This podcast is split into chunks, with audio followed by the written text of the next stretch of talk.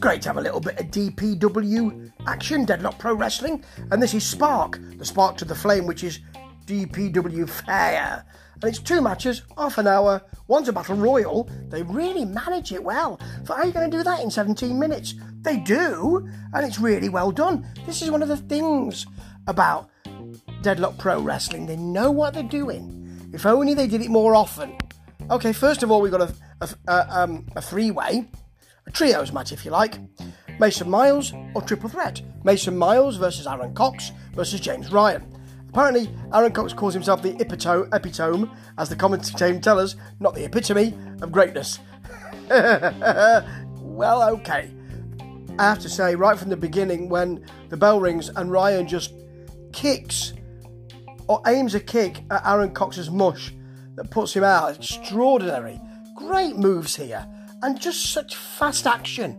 You know, they keep topping themselves. There's a sweet Cox backbreaker to begin with, massive James Ryan twisting side slam, then a huge Cox bra- uh, spine buster, and even bigger James Ryan jackknife power bomb, nasty um, Aaron Cox spear to Mason Miles, who's not done that much until he counters a DDT and then hits a really odd looking but really nice package slam for the pin.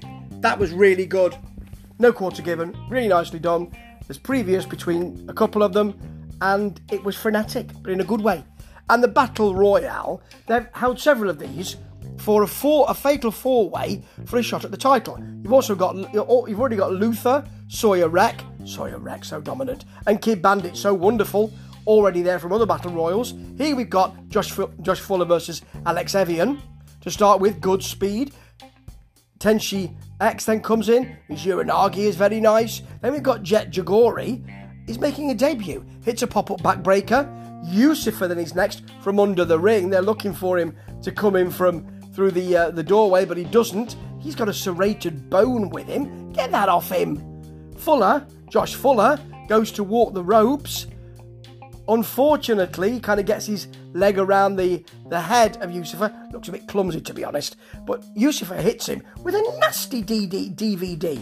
Death Valley Driver, which is a kind of half Death Valley Driver, half victory roll. Then he hits a heart punch, doing very well here. He's eliminating everyone. They're all eliminated apart from Jet. When Jet gets thrown out, Josh holds on to him, puts him in the electric chair position, puts him on the, the seats. But that's interesting because the moment he gets off the seats onto the floor, he's eliminated.